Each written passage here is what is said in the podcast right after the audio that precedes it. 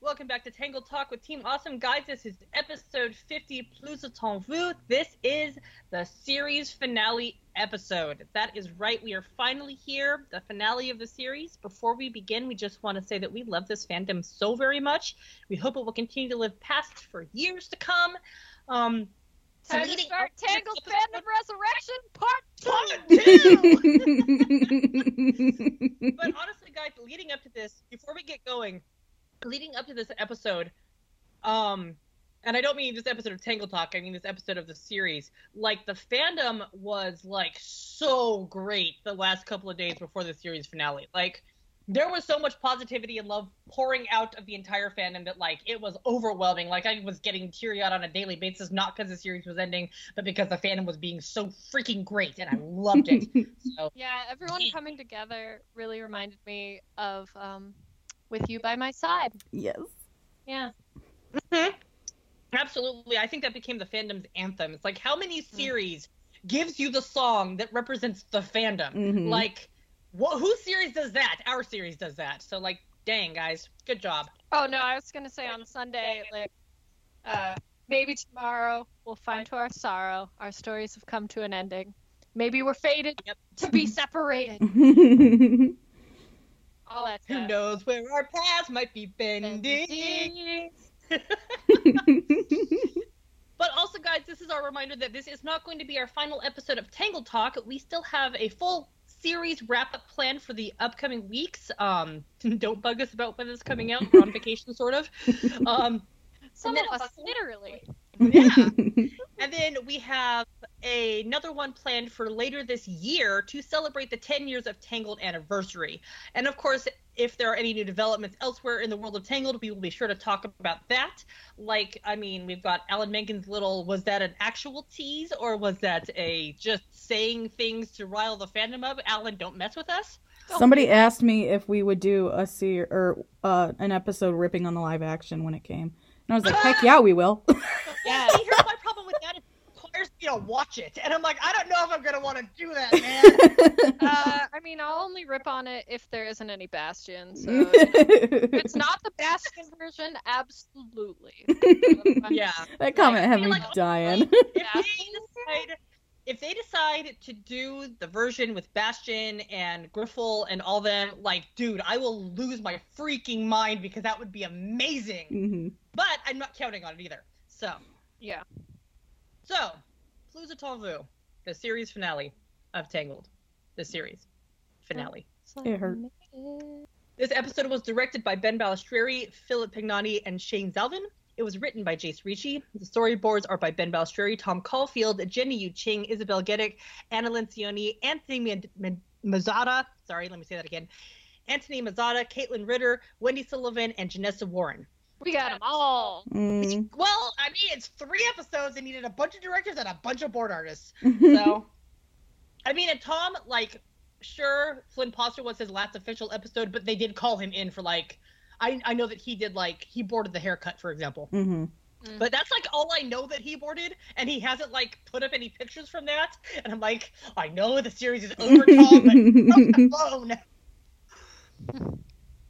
So we begin with a classic Eugene narration. Now, it's not truly classic because he does not begin the line with "This is the story of how I died." In fact, right before we started talking, you know, right before we started recording, I had mentioned that he should have said, "This is the story of how I died." Just kidding, it wasn't me this time.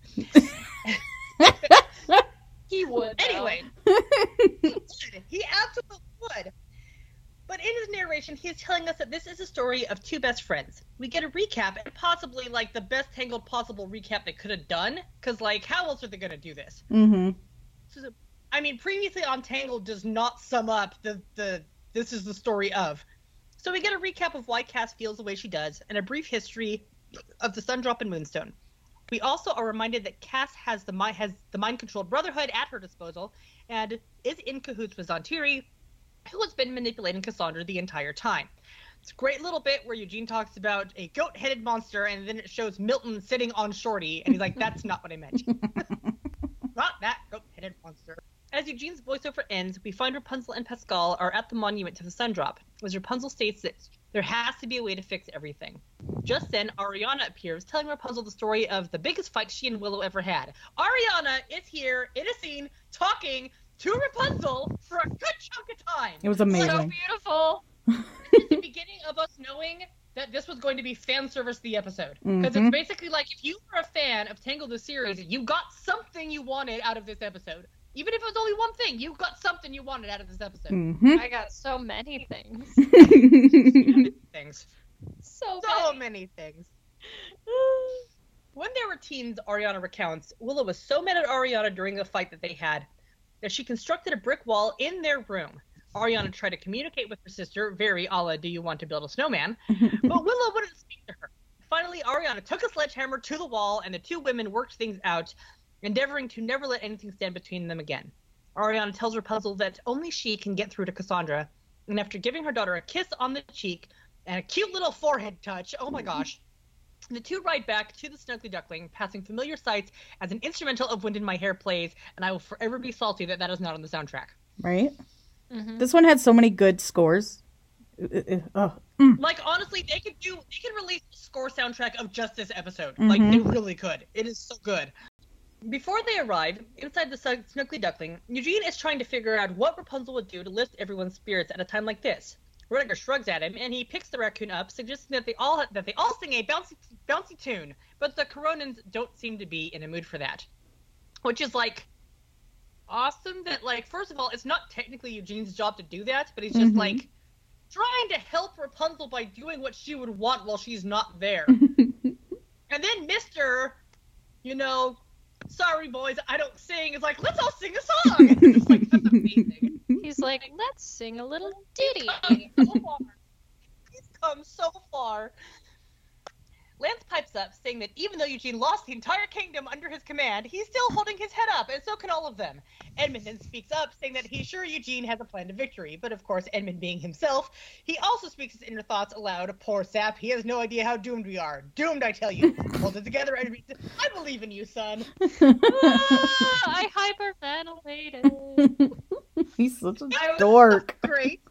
I was laughing so hard, and it was late, so I couldn't be too loud. But I was just like, oh my god! Yeah, no, that was that was great. That was super duper great. Like honestly, I was like, as soon as he said that, I'm like, oh please, is Edmund actually going to be like in this episode? And then Edmund's in this Yes. episode. Eugene thanks his father for his support, and it is at that moment that Rapunzel arrives, and she's got a game plan ready. She goes to the piano, and we get our first song of the episode, Through It All. Super happy that they kept us in the album version too, but this is the biggest challenge this kingdom has ever faced. No offense, Varian. Eh. It's so freaking cute. I love that bit. So Varian also can play the piano. So can Lance. Everybody sings, including Ariana. I guess they're just like, hey, Julie Bowen, I know that when we hired you, we asked you if you could sing, and you said no, not at all. Well, you've had an entire series to figure out how to sing a couple lines. Go. So And go. and go. so and then Eugene and Rapunzel like basically do the little kingdom dance that they never got to do together. Like it's so cute, like that arms up thing. God, that's so cute. I freaking love that. And they're, the animation there is so pretty. I love it. With the troops sufficiently rallied, they leave the Snuggly Duckling, headed towards Corona. As they exit, Eugene throws a pitchfork to Kieran, and it's only then that he notices that Kieran has the mark of the Brotherhood. Rapunzel brings him out of his shock, and he compliments her rallying skills before kissing her. Yay! For like this is the third kiss of season three. Like Right. what the heck, man? we have been deprived. What the heck, man? It's okay. After calling her sunshine, which we all adore.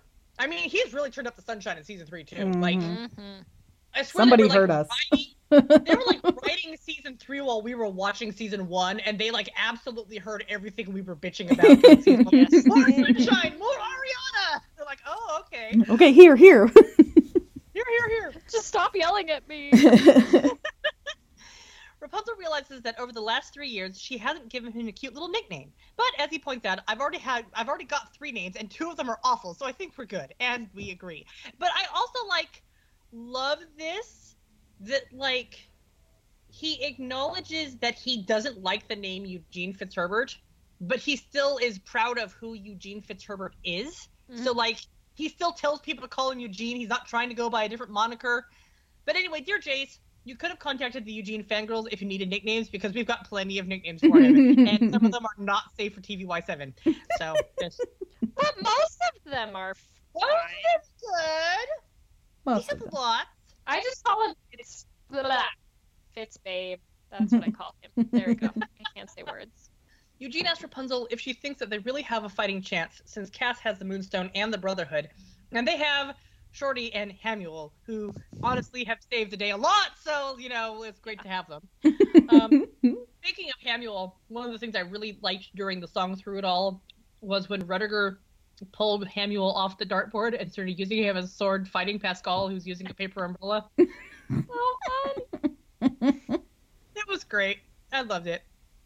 Cassandra also has Zhan Tiri on her side, and Eugene doesn't think any of them are up to fighting an ancient demon.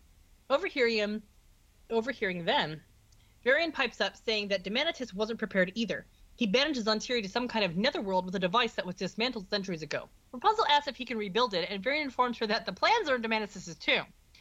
Eugene is sure no one knows where it is, but Rapunzel actually does. And it just happens to be on a snowy mountainside, which Eugene loathes.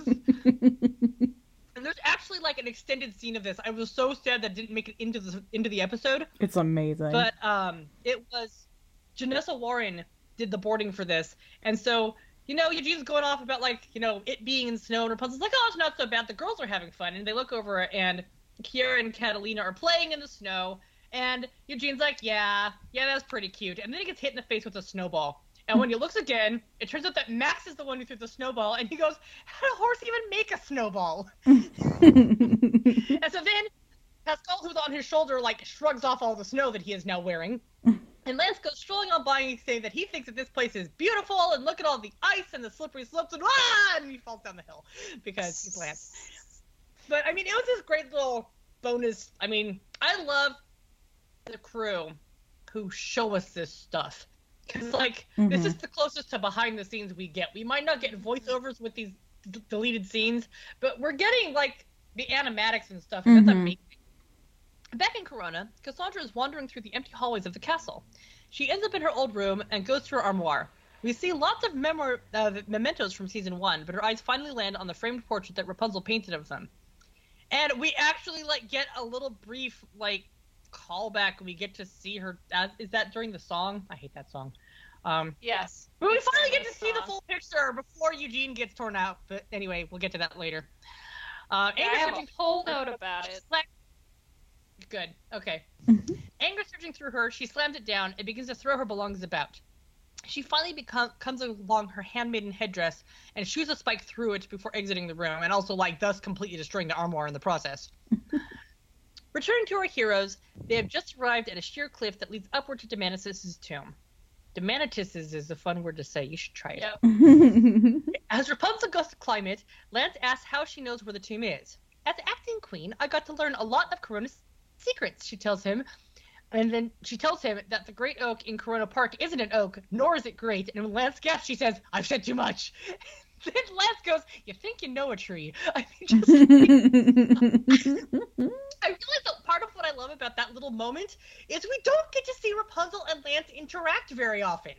So this is like this almost pointless aside, but it's so friendly, and I love it so much. And like Rapunzel's like so full of the collo- of the colloquialisms in like the last couple episodes. Like seriously, I love it. She's like, oh, her her vocabulary has gotten completely casual. And she's like, long gone are the days when she like doesn't know what a common phrase means. As the rest of the party climbs upwards, Eugene and Varian have a moment alone, and Eugene brings up Hector and Adira and wonders if Varian has thought about the possibility of Kieran also being under the control of the mind trap. Varian gets instantly defensive, and Eugene asks him to forget about it as they both begin to ascend. Reaching the top, we see Demanitus's tomb, a huge stone structure with many glyphs and etchings, including a large one of a monkey, of course, because it's Demanitus. there doesn't appear to be a door, but there is a riddle. I grow but do not live. I need air but do not breathe. Kiera and Catalina pipe in saying, "A fish, a rabbit, a rabbit fish." But it turns out that they aren't playing; that they were just playing charades with Lance, who actually knows the answer, which is fire. And another moment that I love, where he's like, "Oh, by the way, the answer's fire," and Eugene's like, "No, it's not." And, he's like, and Rapunzel's like, "Ah, yeah, it is." I love that because, like, yay! It's just it's great. Lance Yeah. isn't a complete moron either. Rapunzel pours, pulls a torch from Varian's backpack and ignites the glyphs, which, by the way, this is like a really cool torch because it's like a stick with a ball at the end, and when she breaks the ball, the chemicals, I guess, contact with oxygen just makes it insta torch. It's like they're portable torches, and you don't need a match. They're so cool. Like, go Varian. She ignites the glyphs, which glow brightly with the flames. Two huge cogs jut out of the stone and begin to turn, revealing the entrance. As they enter, Rapunzel calls Eugene G-Bug, trying to give him a nickname, and Eugene hates it instantly, which of course means everybody in the fandom It's and perfect. The, the fandom and the cast are all going to tease him and use it. Inside the tomb, they find a monkey paradise inhabited by Vigor's great great great grand monkeys. Rapunzel finds a large book on a pedestal which contains the instructions on how to build the portal device. Meanwhile, Lance finds a large bejeweled device, which Varian deduces that Demanitus used to switch minds with Vigor. Lance is eager to press the big red button that the device sports, but Varian tells him no as Rapunzel and Eugene look over the book. A monkey comes down and snatches the book away. They give chase, and as they do, Lance is left alone with the device. He can't help his curiosity, and he presses the button, switching Varian's mind with one of the monkeys. Varian is furious, as is Eugene, who tells Lance to switch them back, but just as he's about to do so, he slips on a banana peel, and the beam hits Eugene, switching him with a monkey as well. Rapunzel uses the banana to get one of the monkeys to drop the book, but is then hit by the beam herself, putting her mind in that of the monkey she has just distracted. Lance makes quick work to try and turn everybody back, but shenanigans ensue. Finally, all back in their correct bodies, Rapunzel asks Varian if he can build a device. He can, but he'll have to build it inside the castle to be close enough to Zhan Tiri, meaning they have to take it back under their control. And then, I mean, I love the bit where Eugene just snaps off the trigger. He's just like, nope, not happening anymore ever again. We're done with this nonsense. And honestly, I know that a lot of the fandom didn't like that scene, but I loved it because, first of all, it was a little bit of humor before we got into the really thick and heavy plot. And second of all, it was brief. So it's not like they like made it drag on and on and on. Mhm. They're like, no, here, have like a three minute scene of monkeys. You know, I was fine with that scene. I thought it was really funny. we cut to Zhan Tiri, who's in the chamber containing the Demanitus device. She taunts him once again and laughs maniacally because, I mean, she likes to taunt thin air, I guess. It's like, you know, that's what she and Cass have in common is that they're trying to like impress someone who's not there and can't be. Back near the duckling, everyone is preparing to storm the castle. Pascal and Owl return from a scouting mission and inform Rapunzel that they saw Adira and Hector, as well as his rhino and Binturongs, with a whole bunch of really like sharp camouflaging on Pascal's part. She and Eugene realize that they'll have to get them away from their guard post so that Varian can get inside to build the machine. And while they do that, Rapunzel will go find Cass. Just then, Edmund cuts in. Such pluck in the face of adversary. She will certainly make an excellent daughter-in-law one day. Eugene is thoroughly embarrassed by his father speaking his inner thoughts thoughts outward, but Edmund wasn't this time. He said it on purpose. It was so cute. I know. It was amazing. I was like, it. yes. I mean, we already knew that he felt that way, but it's really nice to like actively hear it. It's great. I Mhm. love it. so much good Edmund in this episode. Oh, so good. This reminds Rapunzel that they seem to have be overdue for one of them to stumble through an awkward proposal. Eugene jokes with her, but then gets serious, serious, worried that things won't work out in this fight. But she quickly reassures him that all will be fine, and at the end of the day, he will always be her new dream, and she'll always be his. Which is like, They're so gross. they're They so are. gross. Oh my I'm god. like, stop being so disgustingly cute. I love them so much. Elsewhere on the field, Kieran has donned his Dark Kingdom armor, and Varian presents him with the helmet, which he has polished. Kieran never thought he'd be in the armor again, but he is proud to have his son fighting by his side. A little instrumental version of "Let Me Make You Proud" here is just mwah, it's perfect. Mm. It's like, well done. Like, ah, this is why was a score episode. God. Eugene calls for everyone to come together, and Rapunzel tells them the game plan to send Zhan Tiri back to the Netherworld. They charge forward, running full speed towards Corona, like all the way from the Snuggly Duckling. Arriving at the castle, the main doors are locked until Monster Ruddiger breaks them down, and then they continue forward with Max standing guard at the entrance, which is like, I loved that little scene there. That was just like, Mhm. the doors are locked. Now they're unlocked. just like. also, another thing I liked about this is that back in season one, after we got you know Battle Ruddiger, people were like, "Oh man, can you imagine like Varian riding Ruddiger into battle?" Until like season three, okie dokie. You know, like I said, fan service the episode. Entering the throne room, it is surprisingly empty, but there is no time to waste. They need to build the machine. As they bring the components in, Rapunzel heads off to look for Cassandra. Instead, she finds Zhan Tiri, who taunts her. But Rapunzel isn't having any of that and gives Zhan Tiri some serious sass, like, dude. I was like, God, I love her. Unfortunately for Rapunzel, though, the solar eclipse has begun, and she begins to feel weak as the Coronan symbol on her dress begins to glow. Back in the throne room, Varian has finished the portal. And, you know, it's like this is fantastic little moment where, where Eugene just goes, You're right, Varian, that was fast. And I'm just like, Way to go, writers. You're just like, Nah, nah, this won't take long. Don't worry about it. He warns everyone that they'll need to be clear of the portal when they activate it, or they'll be trapped in limbo forever. Just then, Kieran's eyes begin to glow blue, and he attempts to pull the lever, saying, For Cassandra, as he does. He is a sleeper agent, just like we've been, you know, speculating all this time. I Oh. But it comes begins to glow yellow, and it shocks him, knocking him unconscious before he can flip the switch. As they rush to his side, Varian tells Eugene that he rigged his helmet with a temporary stun mechanism as a precaution, just in case he was under the control of the mind trap. Eugene is proud of Varian, but the teen is dejected, so Eugene suggests they move Kieran somewhere more comfortable. I want to know how that fail-safe shock thing right? works. Like, did Varian have a button on him that we didn't see him push, or did it like actively like sense his brain waves and when they went to a different pattern shock him? like, dude, how does this work, kid? Dang. That is some next level. I level was stuff. like, you just tased your dad. It's like the show is wild. I know, right? Sometimes you just gotta tase your dad. Honestly, though, this is like the ultimate in Varian's redemption is right at this moment. hmm because his whole driving force the entire time was the safety of his dad. And now he's like but i will take my da- dad down for the safety of corona. So Good it's just job, like Varian. interesting. You have finally come full circle padawan you know? Full jedi you are. I'm so proud of him. yeah.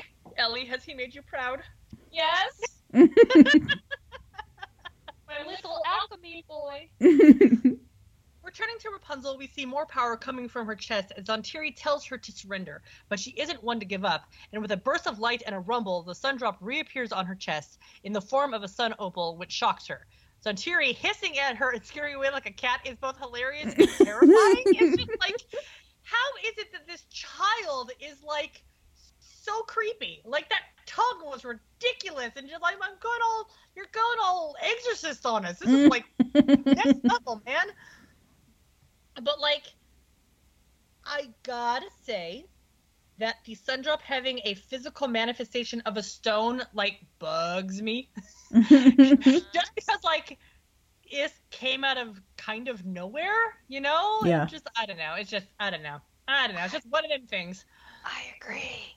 Right. yeah, it's just like I would think that it would be like I don't know, if anything, if anything, I would think it'd be like a little liquid drop that just kind of swirls, not like an actual physical stone, because it was a sun drop. It was a liquid thing. Anyway, It's a all squid. having felt the rumble, Eugene and Edmund go to investigate, while Edmund instructs Hamuel to stay behind. Following orders, Hamuel finds a great perch to keep watch from the lever to activate the portal.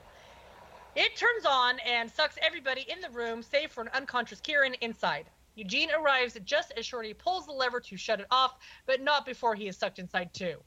Well, ain't that a humdinger? Edmund says. I love him so much. that is like the greatest just like that was the most unexpectedly understated thing anybody could have possibly have said in that moment and who says humdinger anymore it's amazing That was Uh, so great it just goes to show how out of touch he is with the world it's fantastic also when did tangled turn into gravity falls like right? I was just like, open portals and suck people into them they're like, we're gonna go into Portal World. I'm like, oh, cool. Is Tangled stuff gonna show up? Uh, Rick and Morty. Back with Rapunzel, she is searching the lower quarters of the castle and finds Cassandra's room. She sees the torn apart armoire and begins to sing I'd Give Anything, which was, oh, we all hate this song. Mm. All of us. It was so Hate this song. pointless in this episode. It should have been in a different this one. If it was If even going to had exist. Like, Yeah. I just, Yeah. don't, I mean, here's the thing that out of context, I like it just fine. Yeah. In context, If I you can think about it as Eugene, then it's way better. Yeah. Yeah. Context, I cannot stand this song. But I will say that fan service the episode continues as they give us a Kasunzel ship song. Yeah. Like, what the hell? We do see Rapunzel painting the picture that Cass has framed, and we also see Cass rip Eugene's side off, which is like hella rude, but at least we finally got to see the full picture. Rapunzel's face when she did that. The entire series to see, you know? So funny. Rapunzel looks understandably pissed while she does that, and we wonder again why Rapunzel cares for somebody who has always been terrible to her. Like, Mm. dude. It's a mystery. So yeah, the song happened and that was that and Uh, yeah. uh, uh.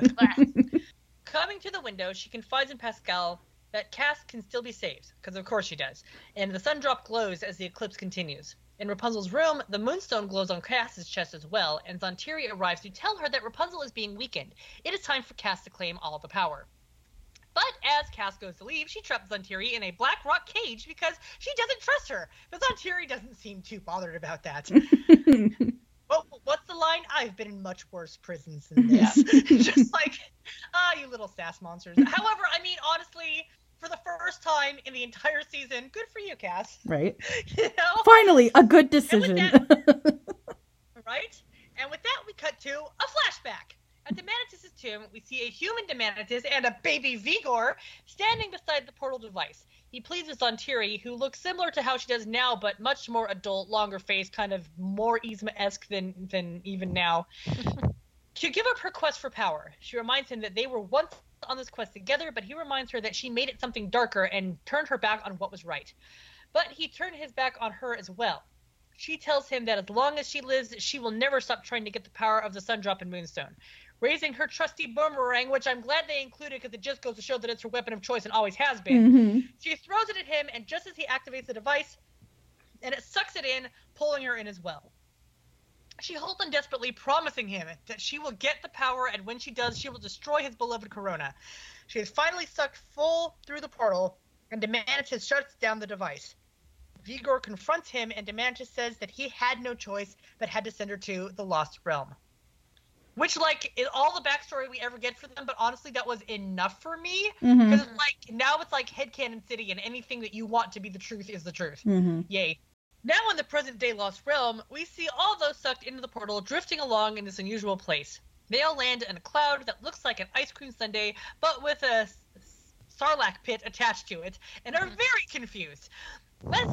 They shouldn't worry and that he's sure Eugene will have them all back in no time. In the throne room, Eugene tells Edmund that they need to reopen the portal to get everyone back. But just then, the Binturongs appear and rid Kieran of his helmet, which Hector destroys as he appears. Kieran reawakens, and he and Hector begin to attack Eugene and Edmund. On one of the castle halls, Rapunzel finally comes face to face with Cass, who is hanging upside down for some reason, like Bat Cass. Like, I don't even know what the heck is up with. Cass says that she would expect Rapunzel to understand where she's coming from, and Rapunzel says that she does, and she knows that she can still fix things. She just needs Cass to trust her. But Cass says that the last time she asked her to trust her, Varian encased her in amber. Rapunzel says that that wasn't her plan, and Cass knows that, and tells Cass that this isn't her. Cass moves forward, and as the two women circle each other, their respect, respective stones react to each other. Rapunzel asks if this is what Cass really wants, or if Zhan Tiri has just filled her head with so much anger and hate that she doesn't even know what she wants anymore. But Cass knows what she wants. She wants the world to know that she comes second to no one. I love this conversation because, like, once again, Rapunzel is like yelling at the villain what we've been yelling at the villain the entire thing. Mhm. So, like, yeah, it's great. I love it. Every time Rapunzel like lays into somebody who's been doing her wrong, I am so happy. Right. Yes, girl. Get him. Back with Eugene, he attempts to flip the portal switch only to be attacked by Hector. As the two spar, Edmund and Kieran fight in the background. Eugene remarks at how tough they are, and Edmund pipes in that they were trained by the best. Probably should not be proud of that fact at this moment. we both, with both men knocked down, Eugene realizes that the only way to get to the machine is to reclaim the mind trap and to get the Brotherhood back on their side. And he knows just where to find it.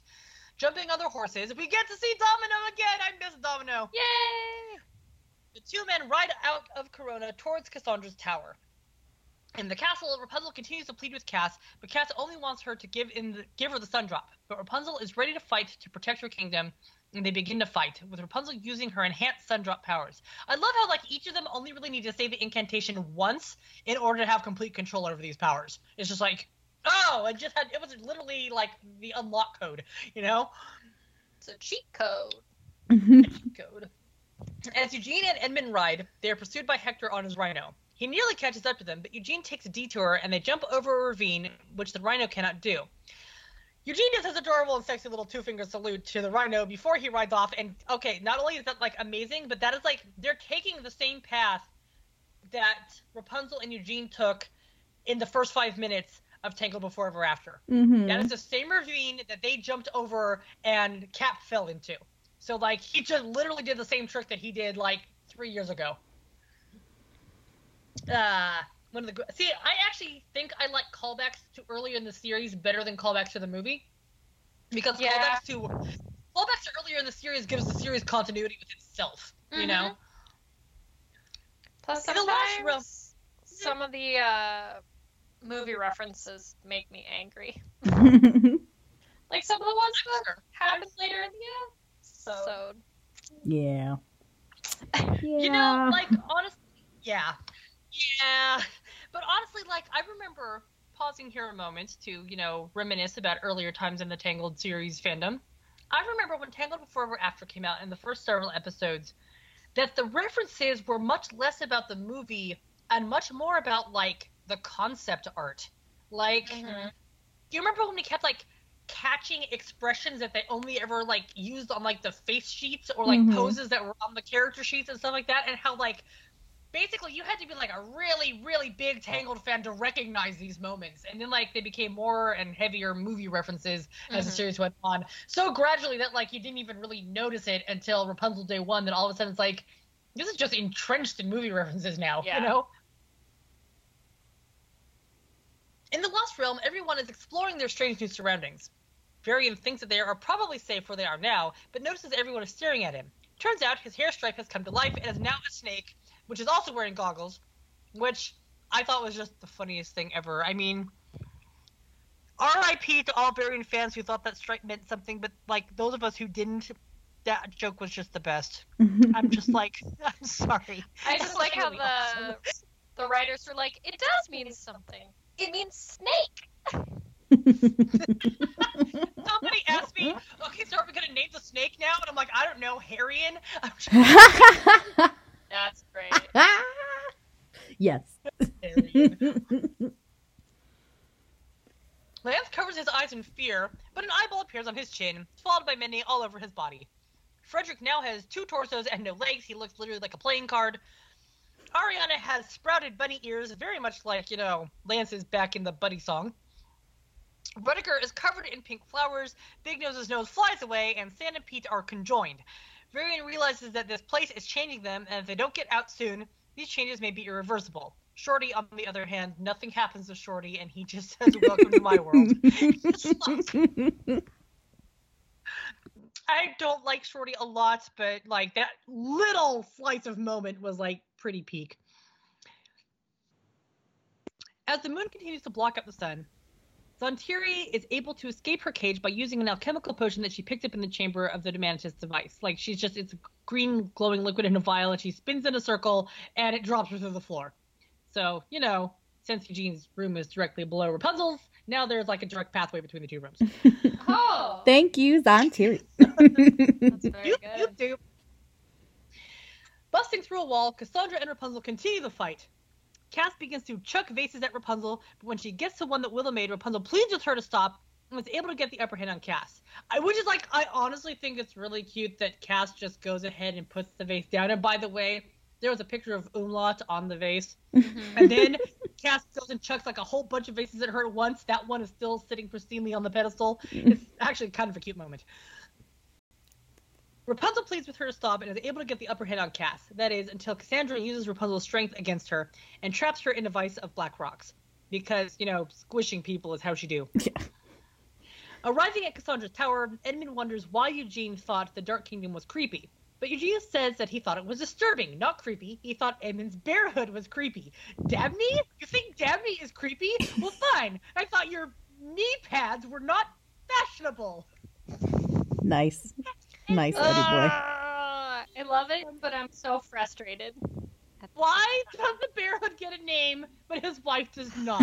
Ah, she birthed Eugene. She's the most important female character other than Ariana and Rapunzel.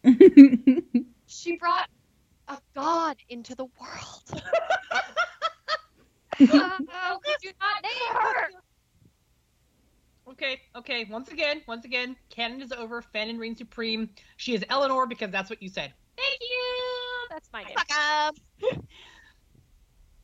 At the castle, Cassandra uses her powers to lift both her and Rapunzel upward to Rapunzel's room so that the entire kingdom can see as Cass takes the power out of the sun drop for herself. But Rapunzel wonders what she'll do afterwards. What or who will be left of her? Cass states that she doesn't need anyone else and further entraps Rapunzel. Steeling herself, Rapunzel bursts out of the rocks in a bright beam of light and goes after Cass. One thing I like that I'm going to go back to is when they were fighting in the hallway. I love how, like, Cass throws up this row of rocks, and Rapunzel straight up walks through them. Like, she doesn't move her hands or anything. She doesn't flinch. She just walks through them and they crumble in her wake. It's amazing. Now at the top of Cass's tower, Eugene goes towards them. I love the pacing in this whole bit. Like, it just, the whole thing goes. The pacing in this episode was phenomenal. It really was. Like, at no point was I like, why? You know? Now at the top of Cass's tower, Eugene goes towards the mind trap, but Adira grabs it before he can. I love that like moment where you can see his reflection in it. It's really cool. Mhm. She kicks him down, and not just kicks, she freaking heel drops him. Like, holy crap. just as Hector also arrives with his posse, and Eugene slowly backs towards backs up towards Edmund, asking for his help. But in the real shocker of the episode, guess who else is a sleeper agent? This helped me get my bingo, man. I'm so happy.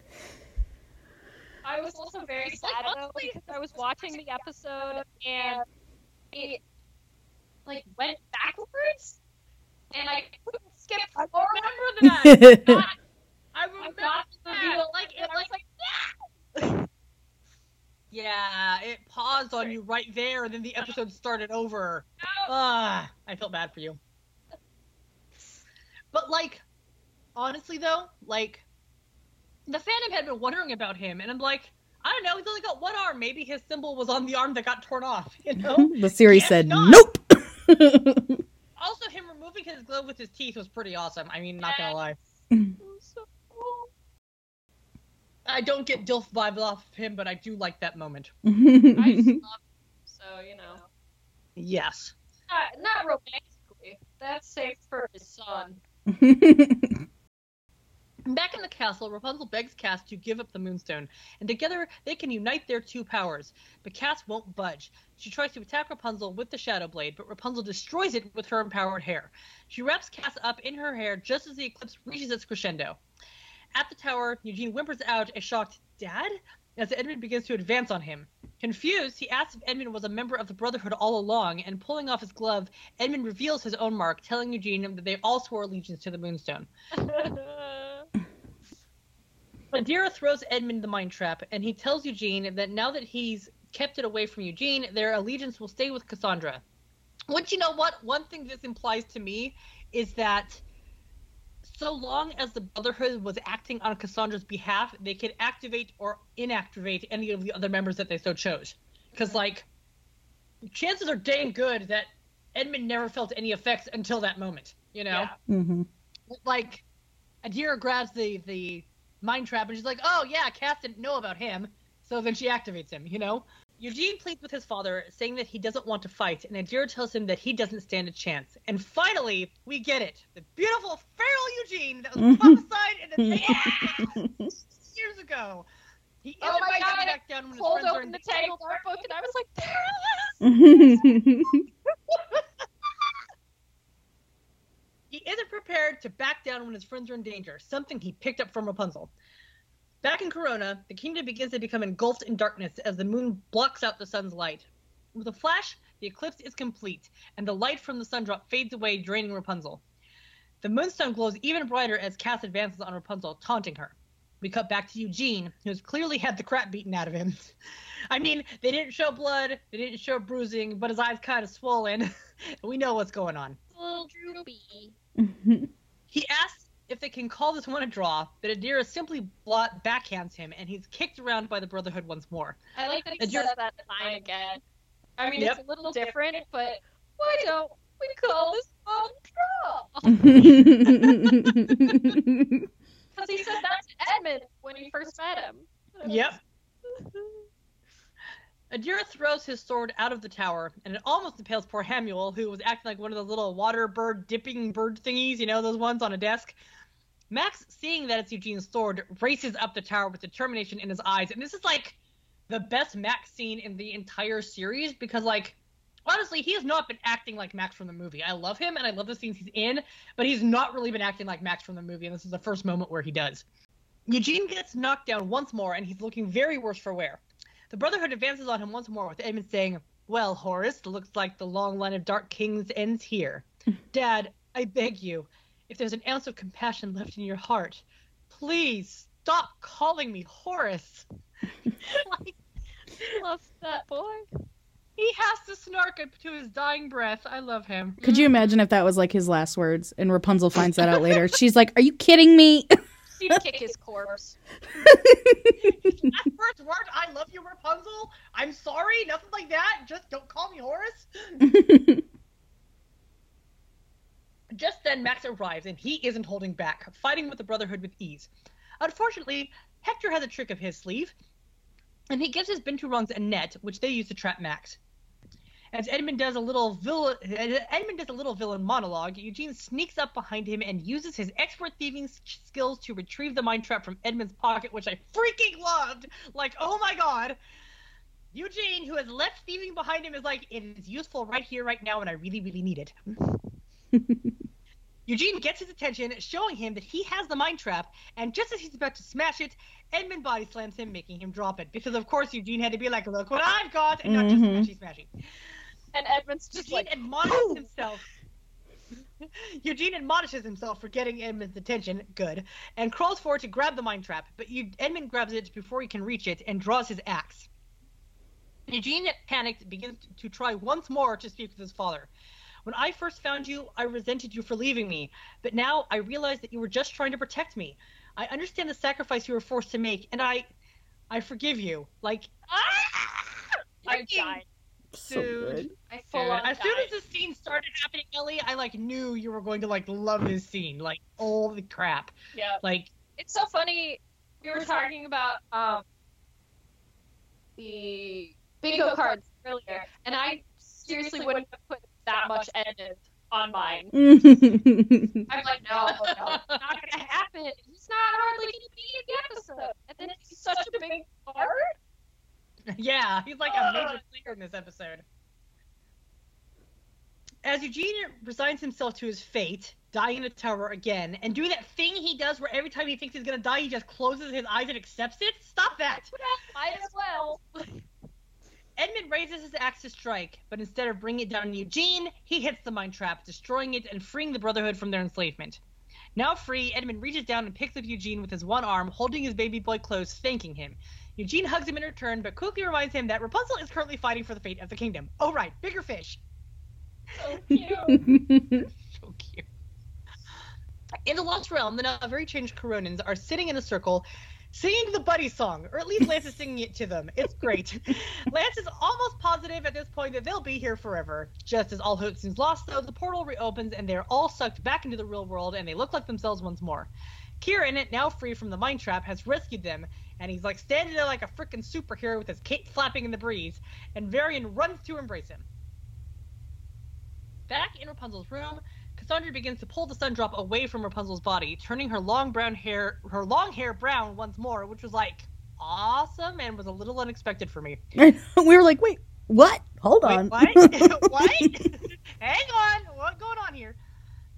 What is it? But as it drifts towards Cass, Zhan Tiri jumps on Cassandra like a badger, taking the moonstone from her chest and making Cass's hair revert back to its natural color. And her bodysuit goes from black and blue to just like gray and taupe, you know? With both women weakened, Zhan Tiri now possesses both stones, and she delightfully thanks them for keeping her powers safe. Spinning around, like I was like really hoping for a villain song. Spinning Mhm. around, she begins to absorb both powers, transforming back into her Godopus demon monster self. From here on out, everything with Zhan Tiri feels very much like Ursula at the end of The Little Mermaid. Like, Like, her her whole whole spin, I was like, come on. It's like and with like the tentacles erupting, I'm like, oh Yeah. Varian is just double checking the machine once more to make sure that it's ready to go when part of the ceiling collapses from the rumbling of her transformation and destroys the device. And I love this moment here because while Lance does not have a humongous role in the finale, his animation is great and the few lines he does have are great because right here he goes, Oh come on It's like, oh, that was great. As the castle continues to shake, Ariana orders everyone to head outside, where they meet up with Eugene and the rest of the Brotherhood.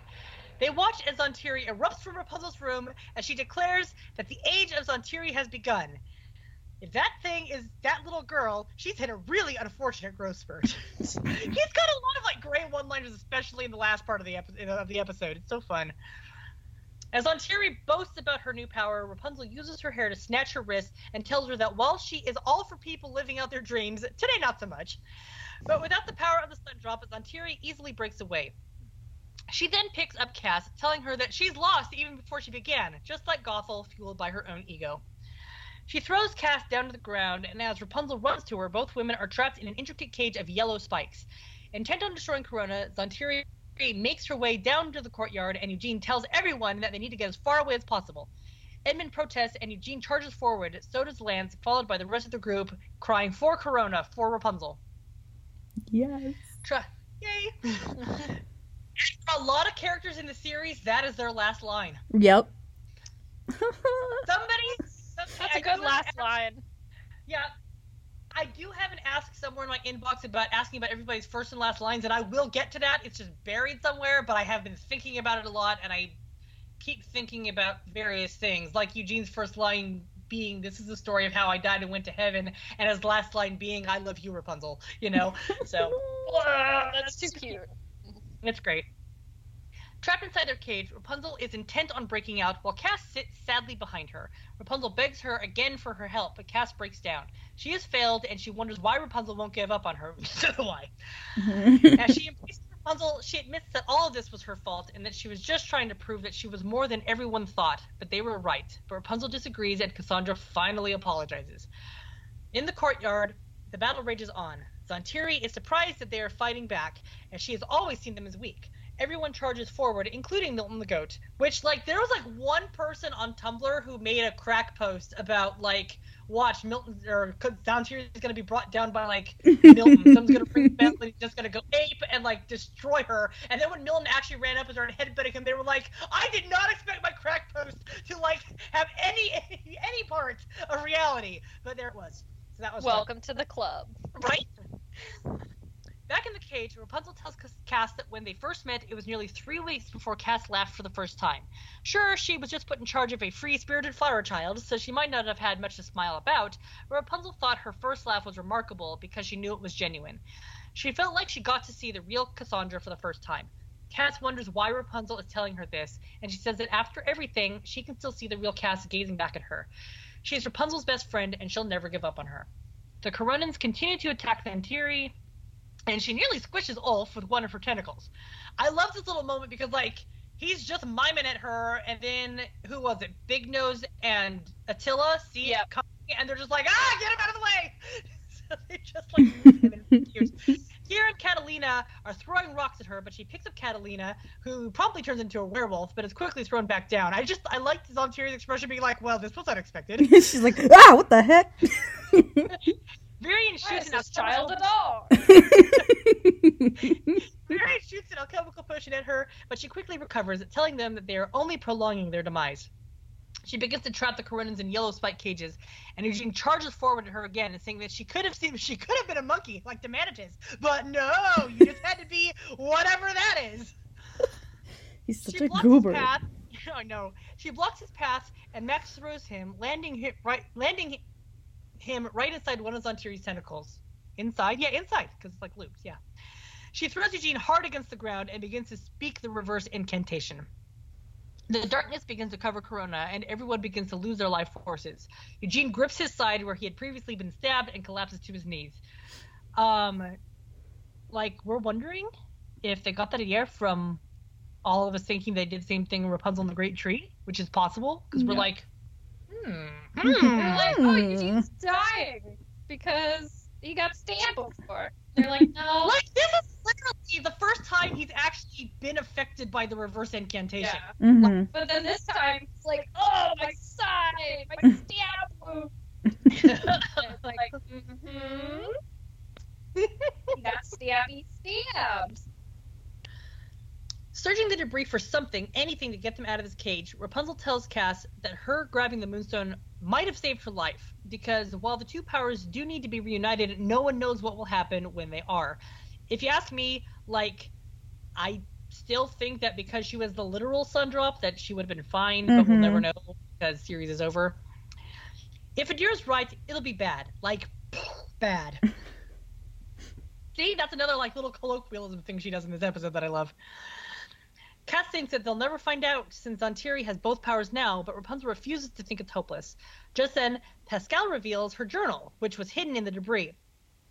Rapunzel flips through it, looking back on her adventures until she finally reaches the front, reading her mother's inscription of Plus Est En Vous. Rapunzel tells Cass what it means and says that there is more in her. As Cass puts a hand, put uh, as Cass puts a hand to her chest, a faint blue light glows. Cass realizes that when Rapunzel cracked the moonstone, the piece that broke off didn't go with Zhan Tiri and was left with her. Which, you know, proved me wrong. I was like, I don't think that shard means anything. I think it's like a lock of hair. It's broken. It doesn't do anything. I was wrong. That's fine. I've been wrong before. This is not the worst thing I've been wrong about.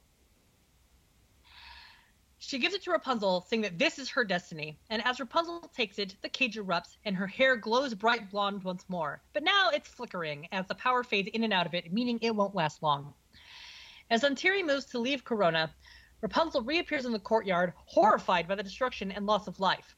Pissed, Rapunzel slaps Zhan Tiri in the face with her hair and charges forward, leaping into the air, tying her hair around Zhan Tiri's horns and slamming her into the ground. Oh, but before we get too far, this was the perfect opportunity, I think, because somebody had asked me about this. Kelsey, Hmm. make the noise. to this thing that Kelsey, when she was at my house and we're watching this, she would not stop cracking up at the noise that Zhan Tiri's tiny little tentacles made when she was walking. It was like Make the noise, Kelsey. it was like it was so like I told I told Amber I was like it was one of my favorite parts because she's this big menacing thing and then her tentacles are like ridiculous. so funny. Oh god, she was dying. It was great. Every time we watched it that weekend, she was dying. Was. Rapunzel then runs to Eugene, who is just barely alive, and he reaches up to cup her cheek, much like he did when he died the last time.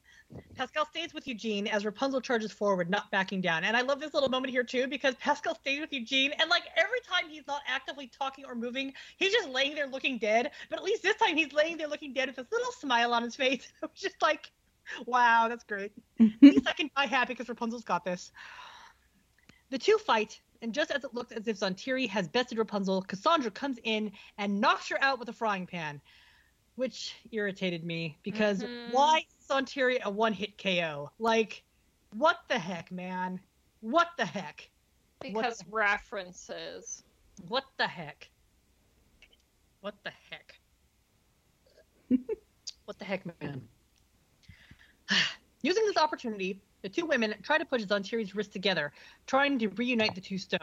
You know, because bad.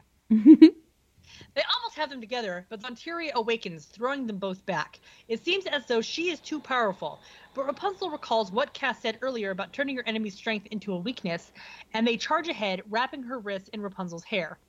Pulling back, they get Zhan Tiri pinned and down against the side of a wall, her arms taut.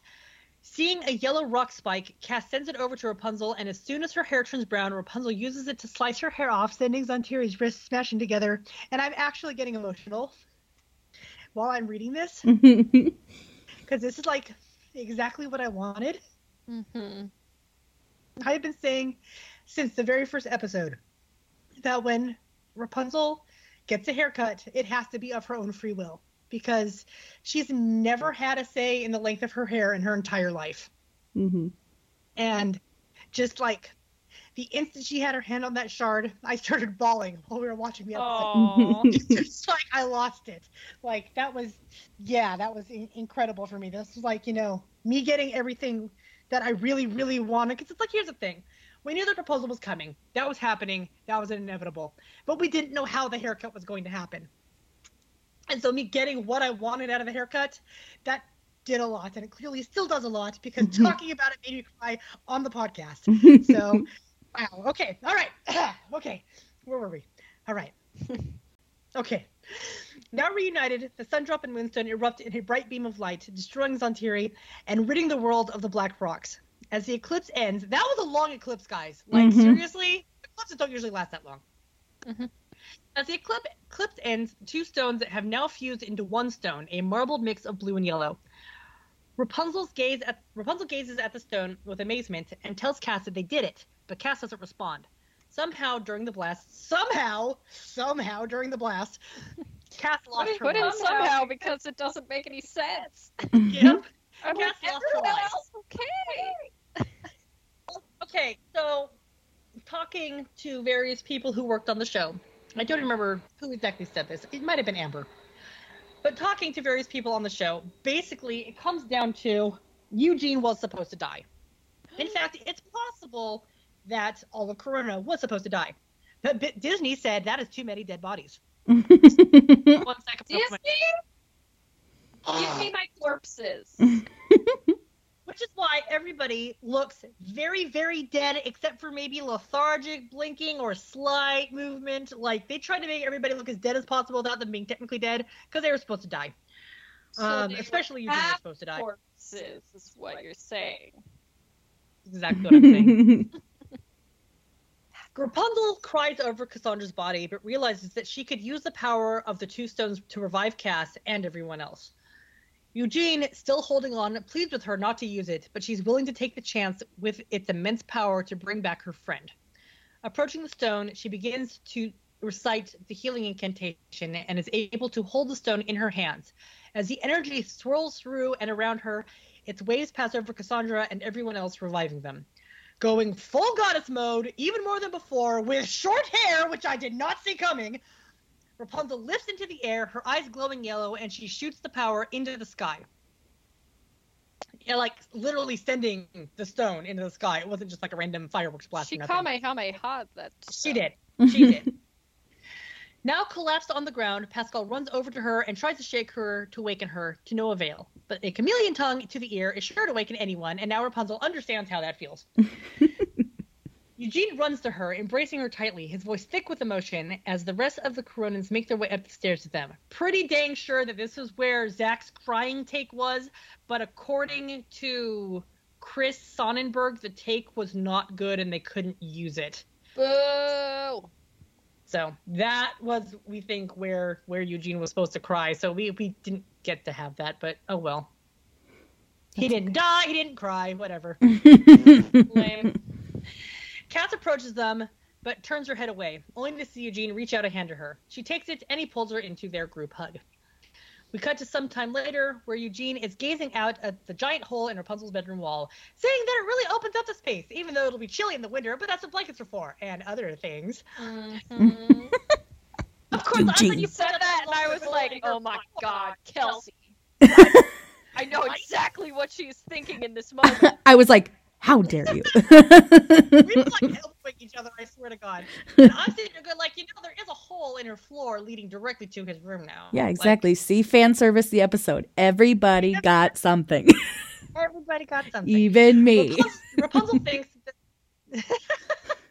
Rapunzel thinks that they'll put the wall back up, though, and he says that she's the boss. Well, that's right, you Eugenals. No, we are also vetoing you Eugenals. Just it, no, no. I mean, G Bug is like at least kind of laughably cute. Eugene's is just awkward to say. Yeah. Like, Just call him Fitzbabe. Call him. Cass appears in a new outfit. It's a very flattering new outfit. And she says that she could help Rapunzel think of some choice nicknames for Eugene. Though Cass is back to her dark and icy self, Eugene tells her that she was worth fighting for.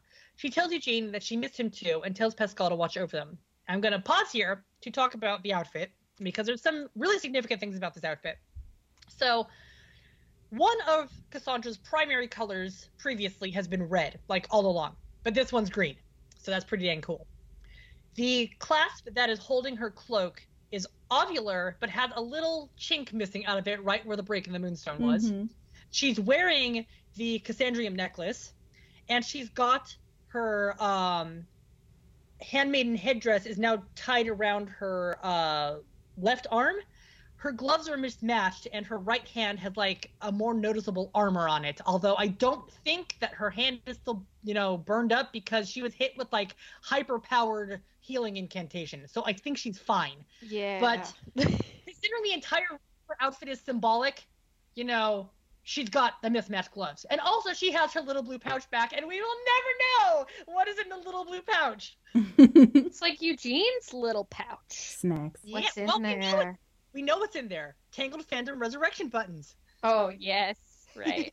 we gave them to him and he put them in there. oh yes. As Eugene and Rapunzel depart, the two women are left alone to say their goodbyes. Cass is heading out to find her own destiny, and Rapunzel tells her that as much as she hates to see her go, she knows that she needs to do this. The two tell each other that they love one another and embrace. Before Cass leaves, she grabs Rapunzel's crown and throws it to her, asking her what she's waiting for in relation to her own destiny. Exiting the room, Cass hugs her father, who's also sporting a nice new outfit, and they leave together. We still don't know Cap's name. I thought for sure that you know he's not Cap anymore, so we can't call him Cap. But no, no name for him. Well, you know, it's just like what Eleanor, whatever the Phantom says his name is, is right. yep. Rapunzel looks into her mirror, putting on her crown, and begins to sing Life After Happily Ever After finale. In the now throne room, she dances around and recalls the many moments that have transpired here. And I'd like to say that Amber Vunich, like, loves the bit where she yeets Pascal into the air and then catches him. Like, she just, she boarded that, she revised that part off of those boards, and she just loves that part. So I wanted to do a shout out right there. Yeet! Running through the halls, she joins her parents in the fixed courtyard, and they embrace as their subjects watch on. Then we get the best thing another classic Eugene narration. We see Eugene and Max working side by side to make Corona, the Corona Guard ship shape. Varian has become the royal science nerd expert and has brought hot running water to the kingdom, and all the while his fa- with his father by his side. Lance adopted Kiera and Catalina, and he makes them schnitz pancakes. I can't believe we got that. I'm so Okay. happy. Okay, but here's one thing I love. I love that Eugene calls him Lance, which means he still goes by Lance. Mhm. Acknowledges that the girl's legal last name is Schnitz, which means that he accepts his last name. He just still goes by Lance. Now we can't say that he's going by Lance Schnitz or if he's still going by Lance Strongbow. But either way, this is a huge case of like Lance is choosing to go by the name Lance while still acknowledging his former name, unlike Eugene, who was, you know, pretending his former name didn't exist and then decided to go by it. So it's just, I love it. I don't know. It's great. And also, he says Angry and Catalina, which means that Angry is still okay with being called Angry, but everybody continues to respect Catalina's, you know, real name. So I love that little moment. Edmund, Adira, and Hector all return to the Dark Kingdom, which is now considerably less dark. The black rocks are gone and the clouds aren't overhead anymore, and it's sunshiny and it's very pretty. Edmund, now following Rapunzel's example, is going to set to work rebuilding the kingdom, and he and Eugene never lost touch again. Which means even though he's not still in Corona, the crows and the bees can be canon. yep. Yep. yep. Because of Yep. course he's coming back for the wedding. Yeah. Of course. Cass set off with Fidela and Owl to find her destiny, which is like cool because Fidela is not Cass's horse, so like I guess Rapunzel gave her Fidela. Oh, and also, um, at the very, very beginning of that whole narration, um, I guess Rapunzel's queen now. Like, okie dokie. All right. Alright. Back in Corona, we finished the song with a big group shot. There are so many familiar faces in this shot. Trevor and the Seals, Lady Caine and her thugs, Vigor and Madame Canardis, Anthony the Weasel, the Marauder siblings, Aunt Willow, many of the princesses from the other kingdoms, the Hook brothers and Seraphina, Vex and Quaid, the fake Giovanni, some of the Vodniks, Calliope, the Stabbingtons, and even Stallion, who is now dating Brock Thunderstrike. Oh, I hated Like- that so much. I already hated Brock. I didn't really hate Stallion, but I really hated them being together. As the group shot fades into one of Rapunzel's drawings, the journal pages begin to flip backwards, and as the camera zooms out and the audience is having a heart attack because we are not getting our proposal, the journal closes as the screen fades to black. Actually, wait a second. I There's one having- little bit more. I wasn't having a heart attack though about it not happening. I was having a heart attack because I thought for a hot second that it was gonna be CG animated oh, because it was, you know, like the journal was CG Right. animated. would have passed out. I would have So passed I out. was like, "Oh, I don't know. I don't think they would have the budget to animate even oh, that little screen in movie quality, and I would not want to see it in less than movie quality. Yeah. No, I agree. Kelsey, but I'm sitting here, and the journal is closing, and Kelsey are like, "Wait, what? Wait, what?" I was Wait, like, I am about to get in an Uber right now and fight somebody. Like, Like, I don't care. There's 1.30 in the morning. Like, it's amazing. Time to fight. We see the OTP snuggling on a boat, looking out towards their kingdom, and both of their hairs looking fabulous. I guess it's the hot oh. showers. right? Like, yeah. they both look amazing. Puzzle says that a lot has happened since the first time that they were out here. Has it? I hadn't noticed. And she gets this, like, freaking adorable little giggle. and states that so much has changed, but Eugene can think of one thing that hasn't. He loves her just as much now as he did the first time he laid eyes on her, and she feels the same. This reminds him that he had brought her a celebratory cupcake because, guys, just in case you weren't aware, this is her 21st birthday. It ends on her 21st birthday. There's no lanterns, but I like to say that since they're sitting out here on a boat looking at the kingdom, then the lanterns have come and the lanterns have gone and everybody else has gone home and they're just chilling out there extending the day.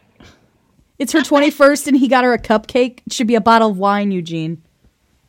Dude, Come on, did you Eugene. the Snuggly Duckling? Everybody was having beer at the Snuggly Duckling, okay? Even Varian. Oh, guys, that's a child. He's fine. he deserves it. You know what? He pulls a cupcake from the picnic basket, getting a wink from Pascal. He presents it to her and asks her if she remembers the promise he made to her. Of course she does, and she reminds him that he asked that she asked him to be patient with her. He tells her that he intends to keep that promise for as long as she needs him to, but with everything that's happened, he thought he'd check in and see if maybe now is a good time too. Pascal uses his tongue to steal the cherry from the cupcake, and underneath it sits a ring. The ring from the wedding, not the one that he had before, a different ring. Rapunzel gasps, biting her lip, and Eugene asks her if she will marry him. There isn't a moment's hesitation before she breathes out yes. She repeats yes multiple times, tackling Eugene with a hug and placing her hand on his chest as they sit upright, pulling the ring from the cupcake and I hope licking it off. I don't know. It's covered. in- nah. Eugene slips it onto his finger, and they gaze lovingly into each other's eyes. I love you, Eugene Fitzherbert. I love you, Rapunzel. After speaking their final words in this series, the camera pans away as they begin to kiss, but Rapunzel, being Rapunzel, surprises Eugene by making the kiss more intense, throwing her arms around his neck and straddling his lap, and the scene fades, and that is the finale. Woo! End of the series, guys. No more Tangled. End of series. Okay, guys. So, woo, that was a heck of a series. Um, so like we said, we are not done with the podcast yet. We've still got, you know, two planned episodes and, you know, we'll throw in anything else. We're not going to do like if there's like a single little announcement, we're not going to be like, here's a five second podcast Yeah, to right. announce the announcement. But like, if there's stuff that's actually worth talking about, uh, we'll talk about it. Like, if we get more information about the, you know, Tokyo theme park area Yep. that's all tangled up and with the ride and everything. Um, if we hear more about the live action Rapunzel that they're working on, um, in case you guys didn't know what I was talking about before regarding Alan Menken and his and his teasing little tweet, Shenanigans. after the series ended, he made a tweet about, you know, thanking everybody who worked on the show and how great it's been and what a journey it's been. And then he hinted that they might be working on a Broadway musical and a live action movie, which means that mm, eh, there's a big possibility that the live action is Tangled and not, you know, just a generic Rapunzel, which of course it would be, because why wouldn't it be? So, I mean, I don't know. I hesitate to hate, spend money to hate watch a movie. You know, I really do. But Just we wait might- for it to come out on Disney Plus. That's true. We could wait for it to come out in Disney. We could wait the three months and then we could do a podcast about hate Yeah. watching the movie. That'd be fine. I can do that. But yeah, so I mean, we have a couple little small things going on here and there. Uh, for people who play Disney Emoji Blitz, um, Short Hair Rapunzel and Gothel are going to show up in that this month. Ooh, I gotta turn that Um, game back on. See, I keep not playing it, and then like some event will happen, and I'll start playing it again. This time, it was like somebody pointed that out to me before. I was like, oh, I guess I'll start playing it again. So I have. Um, but yeah, so dang, this has been a heck of a ride, guys. Hey, I just quoted Rapunzel. Ah. Um, ah. um, so thanks for being with us for the long haul on this one. We know that this was a particularly lengthy podcast this time because it was a three episode podcast. Mhm. Wow, this has been a lengthy podcast. Um, thanks for being with us through our laughter and through our tears. But we will have another podcast up again probably later this month because it's still pretty early in the month. Um, we're not going to rush into doing that one, but we do have another one we want to do uh, that reviews the series as a whole and and and our opinions of things and fun stuff. And so, thanks for hanging out with us this time again, guys. Thank you for your patience. We know that this one took longer than most people wanted. Um, and we will talk to you next time. Bye. Bye. Bye.